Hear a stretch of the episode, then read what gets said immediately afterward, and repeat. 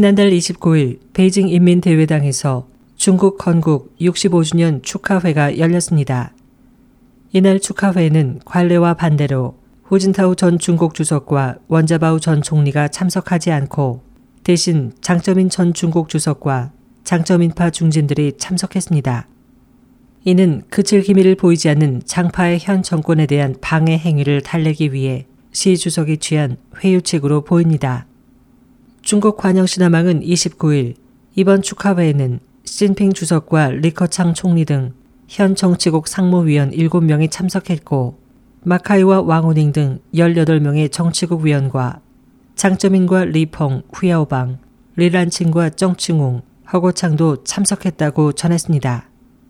시 정권을 위협하는 장파의 공세는 계속되고 있습니다. 인민해방군에는 아직도 장파의 영향이 강하게 남아 있습니다.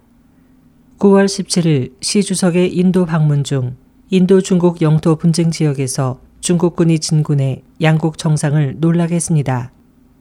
또 5월 무렵부터 남중국해 파라셀 군도 주변 해역에서 베트남 선박에 중국 공선이 수차례 부딪히는 등 폭력 행위를 반복했습니다.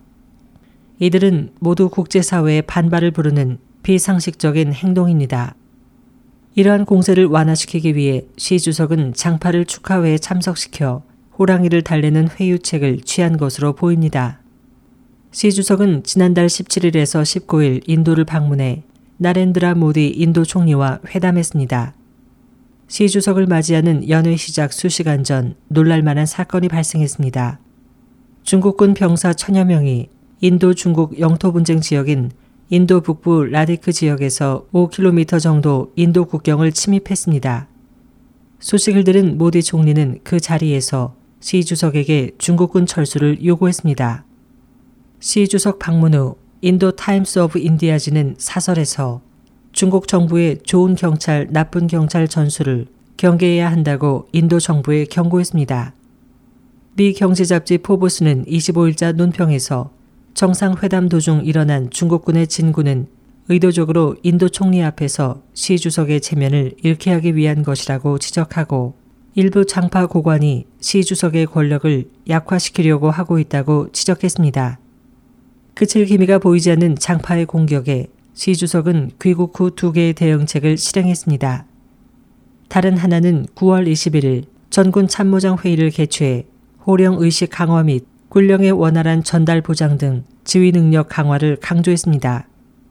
이후 시 주석은 당시 진군이 중국 인민군 7대 군구 중 하나인 란저우 군구에 의해 이뤄진 것을 알고 란저우 군구의 시위안린 주임을 면직 처분했습니다.